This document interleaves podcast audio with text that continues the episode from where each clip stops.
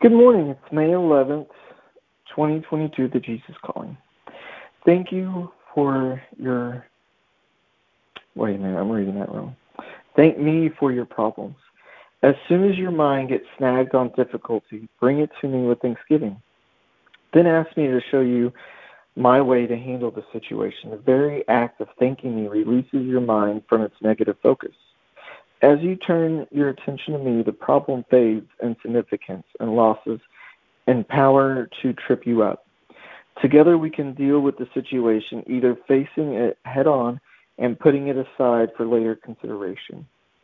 Most of the situations that entangle your mind are not today's concerns. You have borrowed them from tomorrow. In this case, I lift the problem out of today and deposit it in the future where it is veiled from your eyes. In its place, I give you my peace, which freely flows from my presence. Philippians 4 6. Do not be anxious about anything, but in everything, by prayer and petition with thanksgiving, present your requests to God. Psalms 25 4 through 5. Show me your ways, O Lord. Teach me your paths. Guide me in your truth and teach me, for you are God, my Savior, and my hope is in you all day long. John 14:27 Peace I leave you, my peace I give you. I do not give to you as the world gives. I do not let do not let your hearts be troubled and do not be afraid. John 14:27 Father, thank you for another example of how to live. That we are not to be anxious about anything, but that we can by prayer and petition and thanksgiving, give you our requests. Um, because often I wonder, like, how am I supposed to not worry about this? How am I not supposed to uh, let this consume my mind? And then right here it says that if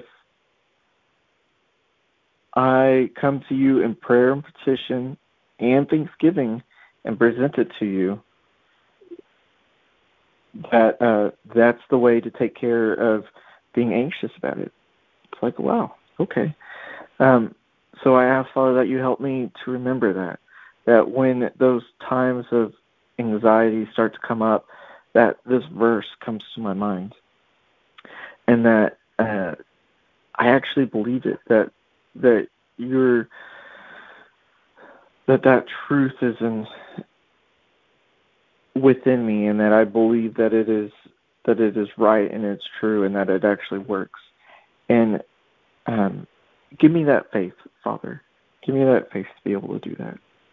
And I ask that as I follow that path, that you continue to show me your ways and and to teach teach us your path and guide us in your in your truth and that um, we truly do come to you as as our hope for all of our days, and that we come to you as our Lord and as our Savior, and that we recognize that you are that you are Him. You there's no one else other than you, and that you leave us your peace, and that we just have to accept it. So we I accept it now, Father, your peace uh, that you give us, Jesus. And I thank you for that peace. And I thank you for the instruction. And I thank you that you are truth and that you are trustworthy and that we just have to read this wonderful love letter and, as some say, basic instruction before leaving Earth um, book to follow. Um, it's a wonderful gift. So we thank you and um, ask that you just continue to be with us throughout throughout this day. And we ask all this in Jesus' name. Amen.